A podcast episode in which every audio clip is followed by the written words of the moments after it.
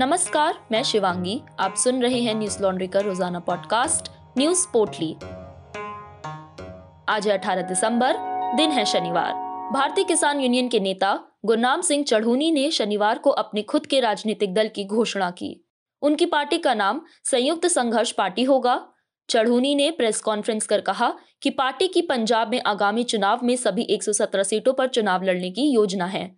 हालाँकि उन्होंने स्पष्ट किया कि वो पंजाब से चुनाव नहीं लड़ेंगे। चढ़ूनी ने तीन कृषि कानूनों को लेकर केंद्र के खिलाफ किसानों के आंदोलन का नेतृत्व किया और एक साल से अधिक समय तक पंजाब और हरियाणा से दिल्ली की सीमाओं पर किसानों को जुटाने में उनकी महत्वपूर्ण भूमिका रही। बता दें, हाल ही में इस साल नवंबर में कानूनों को निरस्त कर दिया गया है। प्रधानमंत्री नरेंद्र मोदी ने गुरु नानक जयंती के अवसर पर देश को सुबह नौ बजे संबोधित किया। इस दौरान उन्होंने तीन कृषि कानूनों को वापस लेने का ऐलान किया। उन्होंने कहा कि तमाम कोशिशों के बावजूद उनकी सरकार कृषि कानूनों को समझाने में असफल रही। इसके बाद शीतकालीन सत्र में इन कानूनों को संसद में वापस ले लिया गया। इससे पहले 26 नवंबर को बीकेयू नेता चढ़ूनी ने देश के सामने एक पंजाब मॉडल रखने की पेशकश की थी ताकि बाकी राज्य इसका अनुकरण कर सकें। उन्होंने कहा था कि मैं पंजाब का चुनाव नहीं लड़ रहा हूँ बल्कि लोगों को चुनाव लड़ने और एक मॉडल पेश करने के लिए इकट्ठा कर रहा हूँ। हम चुनाव के लिए अपनी पार्टी बनाएँगे। अगर हमारी सरकार पंजाब में आती है तो 2024 चुनावों में पूरा देश पंजाब मॉडल की ओर देखेगा। एएनआई से बात करते हुए चढ़ूनी ने कहा कि हम मिशन पंजाब चला रहे हैं। जो वोट करते हैं, उन्हें शासन करना चाहिए, ना कि जिनके पास पैसा है। किसानों के विरोध प्रदर्शन के दौरान सक्रिय रहने के अलावा चढ़ूनी ने हरियाणा में भी महत्वपूर्ण भूमिका निभाई है। इस साल 28 अगस्त को चढ़ूनी के आवाहन पर प्रदर्शनकारियों ने करनाल में भाजपा के कार्यक्रम को रोकने की कोशिश की, जिसमें मुख्यमंत्री मनोहर लाल खट्टर सहित अन्य शामिल थे। पुलिस की कार्रवाई ने कई किसानों को घायल कर दिया और खट्टर सरकार बैकफुट पर आ गई, जिसमें उपमंडल मजिस्ट्रेट आयुष सिन्हा के स्थानांतरण सहित अप्रिय घटनाएँ हुई।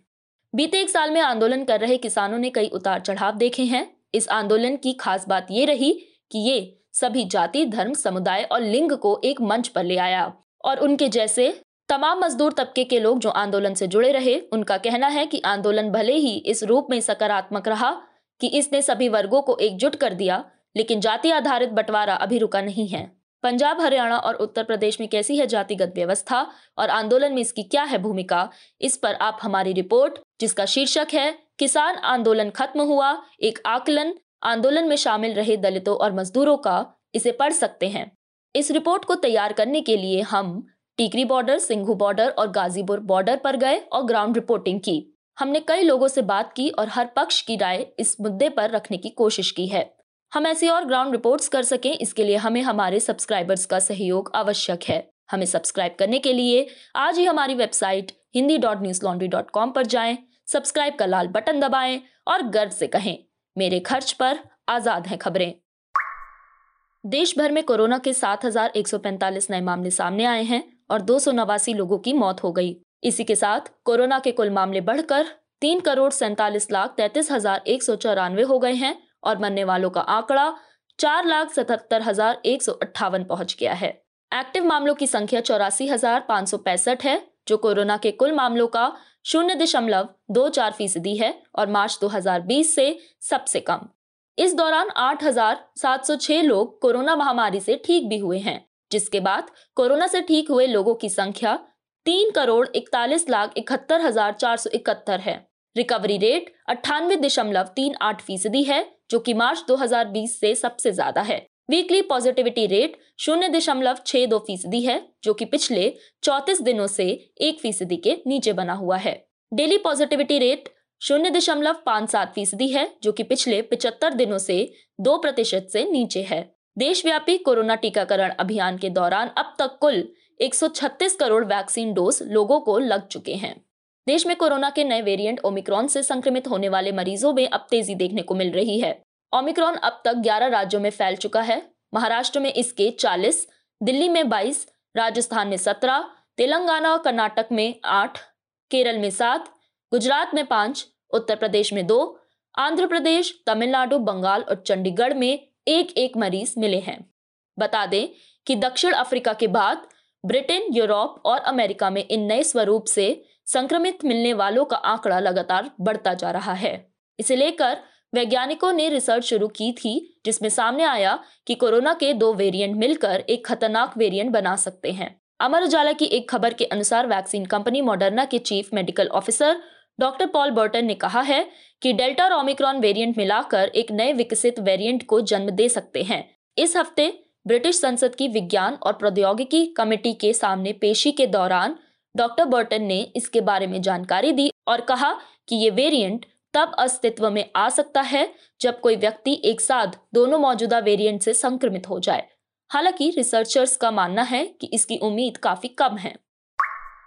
आयकर विभाग ने शनिवार को समाजवादी पार्टी के राष्ट्रीय प्रवक्ता और अखिलेश यादव के बेहद करीबी राजीव राय के मऊ स्थित आवास पर छापेमारी की है। इसके अलावा आयकर विभाग द्वारा लखनऊ के जैनेन्द्र यादव और मैनपुरी के मनोज यादव के घर पर भी छापेमारी की गई है। इनकम टैक्स की इस कार्रवाई के बाद राजीव राय के घर पर समाजवादी पार्टी के कार्यकर्ताओं ने जमकर हंगामा किया और केंद्रीय एजेंसी की कार्रवाई का विरोध किया। बता दें कि शनिवार सुबह वाराणसी से आयकर विभाग की एक टीम मऊ पहुँची और शहादतपुर स्थित उनके घर पर तलाशी शुरू कर दी। कार्रवाई के दौरान राजीव राय को दो घंटे तक घर में ही नजरबंद करके रखा गया। न्यूज़ एजेंसी एएनआई के मुताबिक इस छापेमारी पर सपा नेता राजीव राय ने कहा है कि आयकर विभाग के लोग आए हैं, मेरा कोई आपराधिक रिकॉर्ड नहीं है, मेरे पास कोई अवैध पैसा नहीं है। लोगों को मदद करना भाजपा को पसंद नहीं आया, ये उसी का नतीजा है। आप कुछ भी करेंगे तो वो वीडियो बनाएँगे, एफआईआर करेंगे, बेवजह केस करेंगे। कोई फ़ायदा नहीं है, प्रक्रिया पूरी करने दीजिए। आयकर विभाग की इस कार्रवाई पर सपा प्रमुख अखिलेश यादव ने भाजपा पर निशाना साधा।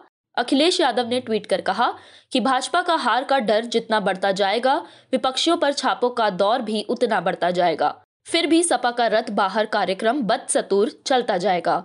अब तो जनता पूरी तरह भाजपा के खिलाफ विपक्ष के साथ खड़ी है। अब क्या 22 के लिए भाजपा सरकार उत्तर प्रदेश की 22 करोड़ जनता के यहाँ छापा डालेगी?